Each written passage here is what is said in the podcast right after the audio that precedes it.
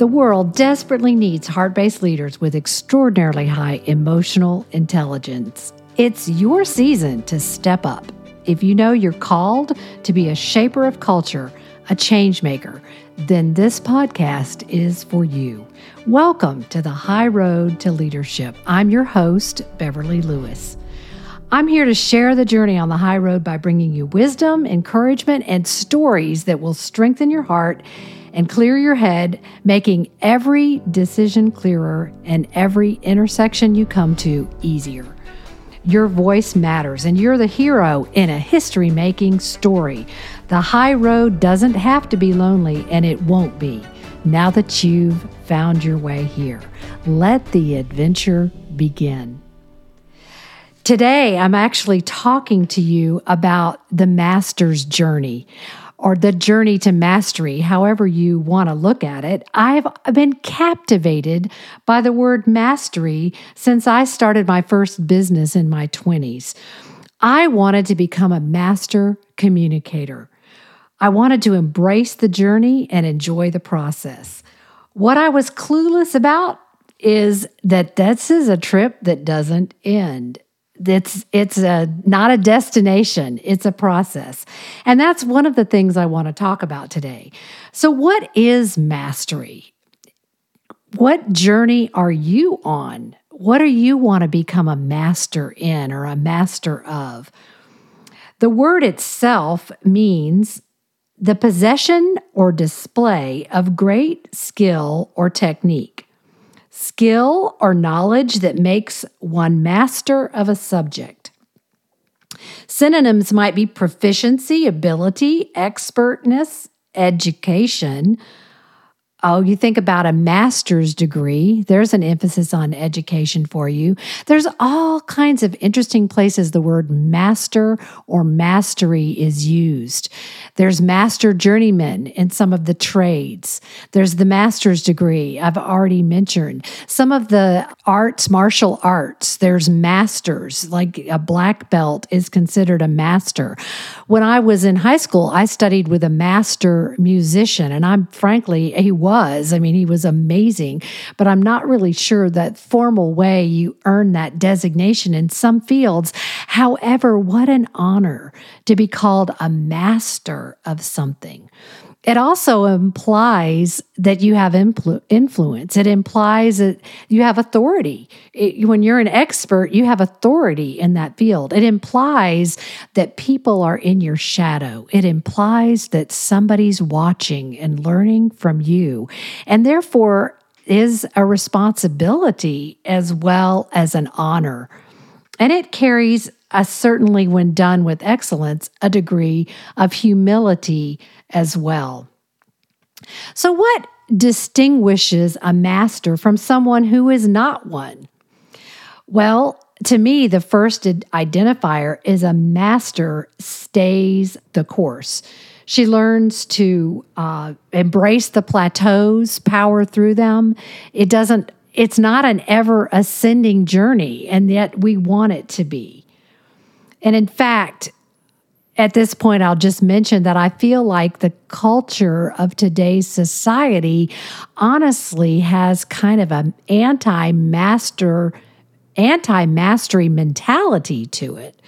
There's this quick fix. People would rather have heart surgery than exercise and eat right or you know so it, the, in pharmacology it's the fast pain relief fast uh, addressing the sy- symptoms. In cooking, we've become a, a culture of fast food addicts, and, and the list goes on and on. We often spend now and worry about the future when later, and whatever happened to invest wisely and with the big picture in mind, whatever happened to the vision for the for the future and that's what i why I wanted to talk about this journey to mastery today. It fits so perfectly with the theme of this podcast, the high road to leadership, because the high road is not crowded. The master's journey is not one that that has as much competition as you would probably want to think Because think about all the people that we compare ourselves to and look at on social media and the internet and all those places. Are they really on the master's journey? Are they pitching for a fast rising star experience? I've seen so much of that. And in business, certainly. You know, there's so many get rich quick schemes out there. There's so many uh, courses and coaches and i am i have online courses and i am a business coach. But when i hear people put others down because they're not making six figures within a matter of months i scratch my head and think whatever happened to the master's journey? Whatever happened to the patience that's required to build something long lasting I, I feel like we need to take another look at that by looking at, let's go ahead and look at three examples of those who are not on the path to mastery. These are three characters. I'm going to call them the dabbler, the obsessive, and the hacker. And let's take a quick look at all three to make sure that you don't find yourself in any of these categories. So, the first one, the dabbler, this is the person who is enamored with newness. This person is, uh, you know, just excited to get started. They're the eternal kid. There's a whole lot of enthusiasm. But when the going gets tough, they get gone. they are not to be found. They don't have the patience for uh, the difficult days. They don't have the vision for the big picture. They like the rush of excitement. And when the fun wears off, they're looking for the next gig. Okay, that is the dabbler. Then we've got the obsessive. This is the person who starts with a surge of progress and then they love that surge. They like perfection. They like success so much that they continue to pour it all on, expecting that next surge. But one of the things that we're going to be talking about the master's journey is that plateau experiences are part of it. And here we have the obsessive who is determined that by sheer force of their will, they are going to push through that plateau and they are going to see the results and they are going to be quick and they can make it happen because they're can do people. Well, what happens when they don't get the results? What happens when they don't have things go their way is a lot of times then they get angry and they're off to find something that will work and they there, a lot of times there's blame and anger and bad feelings left behind with this person.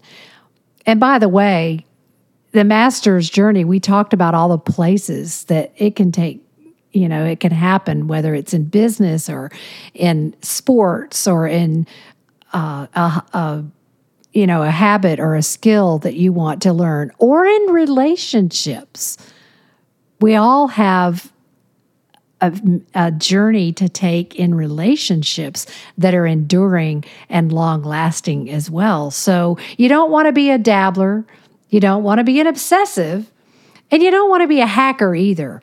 Boy, this is a word that I know you know because it's become so popular in the last few years. It seems like there's blogs for life hacks and business hacks and uh, investment hacks and you know just anything you want to learn about there's hacks which is a shortcut. That's what it basically means. It's the shortcut to finding success.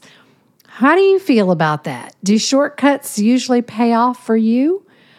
I don't know. I eh, you know i've gotten lost on some shortcuts before and really my dad's words ring in my ear that any job worth doing is worth doing well.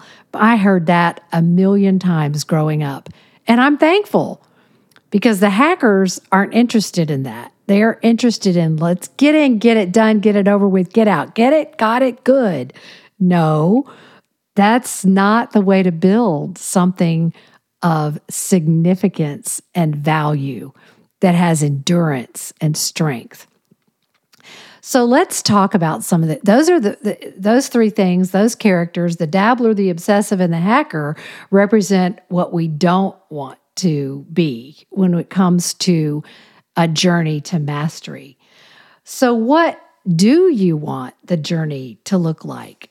And I guess some people say, well, how long is it going to take? I'm reminded, I heard recently of somebody who started taking Aikido, that martial art, and asked the master uh, how long it, it could be expected to take before they could earn mastery.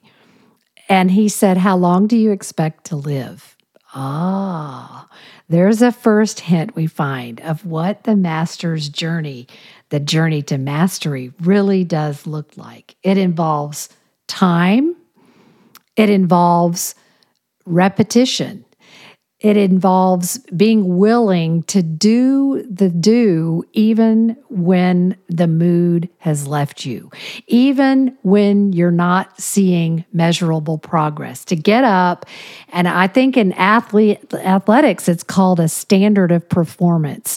To be able to play strong even when you're not feeling your best. You know, the superstars that just you know, can go out and have high performance when just the conditions are just right. That's not really the journey to mastery. It's the people that have that standard of performance that learn to discipline. Oh, there is a word for you discipline. To bring discipline to play into the process, to press on even when the mood has left you. And there's another story I about Pablo Casals, who is often referred to as one of the world's greatest cellists, one of the greatest cellists to have ever lived. He is not alive anymore. He lived to, I, I believe, the age of 96. And when he was about 94, he was still practicing for hours every day, even though he wasn't performing anymore. And somebody said, Why are you practicing? And he just smiled and said, I'm starting to get better. That is the example of the master's journey. How do you develop a mastery mindset? That's a good question. I want to give you a couple points that that you might take to heart as you think about the journey you're on. Again, whether you're mastering a sport, do you want to be the best golfer you can be? And who do you compare yourself to, by the way, to be called a master? I think we better leave comparison at the door. But here are some of the things that I think, some of the attributes and characteristics and habits that I think are key in developing a mastery mindset. The first one is finding joy in regular practice finding joy just in the practice, not just in the performance, not just in those moments in the spotlight, not just in those moments of victory, not just when you're feeling the win, but finding joy in the process. Oh, okay. The next thing I want to mention is seeking instruction. Oh, by the way, I have to go back finding joy in the practice, I have to mention that practice without feedback can be dangerous. Because if you're practicing and developing bad habits instead of good, if you're practicing and you let's say it's golf and you're doing the swing wrong and you don't have feedback on how to get it right, that's dangerous, which leads us to the second thing I wanted to mention is to seek instruction, to recognize that you need a mentor, a teacher and also to recognize that that mentor or teacher doesn't have to take you all the way down the road to the high road of mastery. It might be that you change teachers with different seasons and different skill levels and different places in your life. And that's okay. That also is part of the process. Another thing I want to mention is intentionality intentionally making that decision that you want to develop mastery and that you're willing to pay the price to do it and finding out what the price is. learning from those who have gone before you, looking at the those who excel. It's it's such an exciting process. And another thing I want to mention is energy. And the energy has to come both physically, mentally, emotionally, you know, I joke about it that I I do aerobic exercise very regularly and yes, I need to do it for overall fitness, but I do it especially on the busy days when I'm speaking and training and and needing the full brain power, full the full ability to pivot and to think on my feet and to be as sharp as I possibly can. That oxygenation that comes from aerobic exercise is part of that. So there is the energy aspect of taking care of yourself. There's the energy aspect of of uh, emotional strength, which resilience. We'll talk about that a lot over the episodes in the high road to leadership. And I do want to also mention that the mastery mindset just like I mentioned, the energy aspect ha- addresses different parts of your being. The mastery mindset has the cognitive aspect where you need to learn, you need to grow, uh, you need to uh, have that mental understanding of what you're doing and what excellence looks like and how to get there. You also need to have the mental I, I, that was the mental ability, the uh, emotional ability to bring your to have that balance between having your emotions under control and yet recognize how how important they are that they are signposts uh, the way I often talk about it is that you want your emotions to be a thermometer. You look at it, you check the temperature, you acknowledge what it's saying to you, but the thermostat is when we become good at regulating our emotions. And that is a very key thing in the master's journey as well. So I've mentioned the cognitive and the emotional, and then again, the physical aspect of match, mastery is part of the process. So, here, those are just some tips that I wanted to share with you today, some thoughts about the journey to mastery. But I want to end with a story. And as I tell you this story, which is a true story about a man named Cliff Young, I want to ask you to consider whether you would say that Cliff Young is a master or was on the master's journey. So here's the story. He was an old guy. He was 61 years old, a farmer, and he ran an ultra marathon.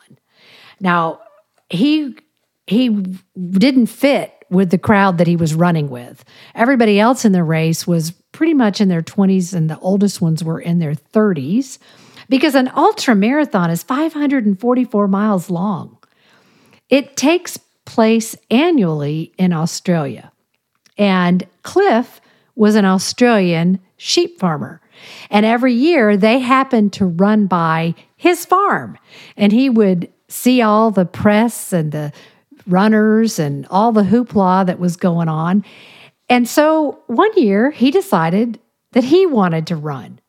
Now, he had never run a race before. He'd never even run a 5K. He'd never run a half marathon. He had never run a race, but he decided that he wanted to be in that ultra marathon. He showed up in his work boots and his overalls. And this is a true story. And the press said, Where who's your backer? Who's your sponsor? And he, he didn't have a sponsor. And they said, Well, where have you trained? What do you know about running an ultra marathon? Well, sometimes the best training is the everyday things. Okay.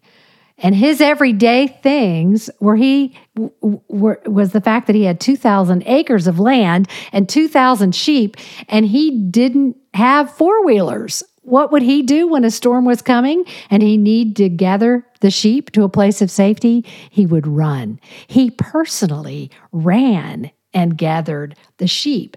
That was his training. Well, he didn't have the backers, but he plunked down his money.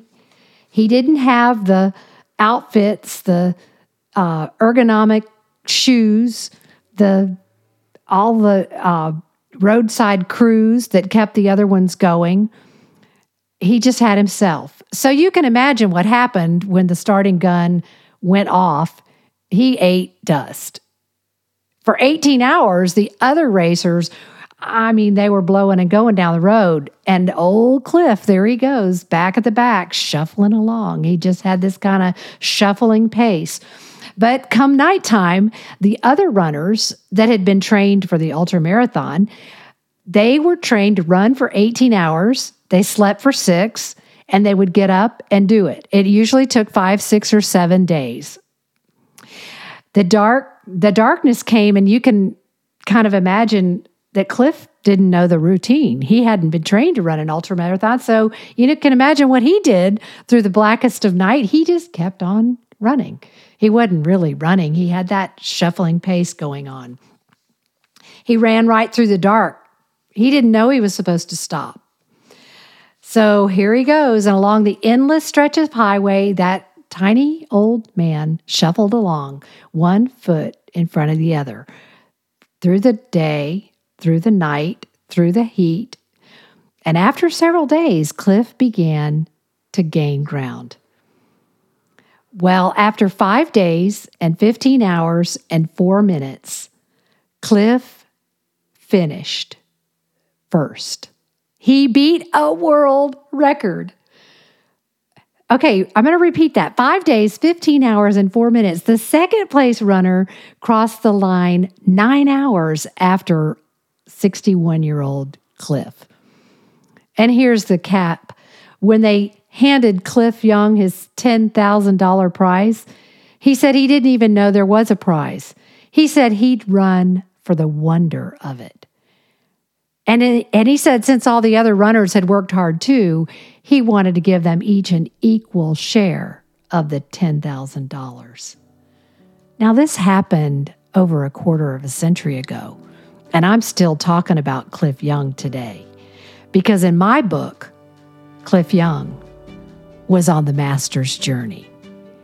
And I hope for you that this year you pull a Cliff Young, that all that you've been endeavoring to do, that you're going to see measurable progress, that the payoff from, from tolerating the plateaus, from still believing in yourself, even when others thought you were nuts, the price that you paid, the gifts that you've learned, that you're going to see some some of that come to fruition this year. But you know what I hope even more than that? I hope that we get to know each other on this master's journey. Because to me it's not only the journey I'm on, it's who I'm with in the journey. And I am so thankful you've chosen to join me here on the high road to leadership.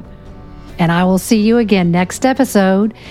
I encourage you to get more leadership tips, go to beverlyspeaks.com. And when you click on the blog, there's an eagle on the right hand side of the page. You can sign up for my leadership tips. I have never been accused of sending too much email, so don't worry about that. But we'll get we'll stay on this journey together. We'll grow together because the most important characteristic of those on the lifelong master's journey is the desire for lifelong learning. So here we go, here we grow, and the best is yet to come.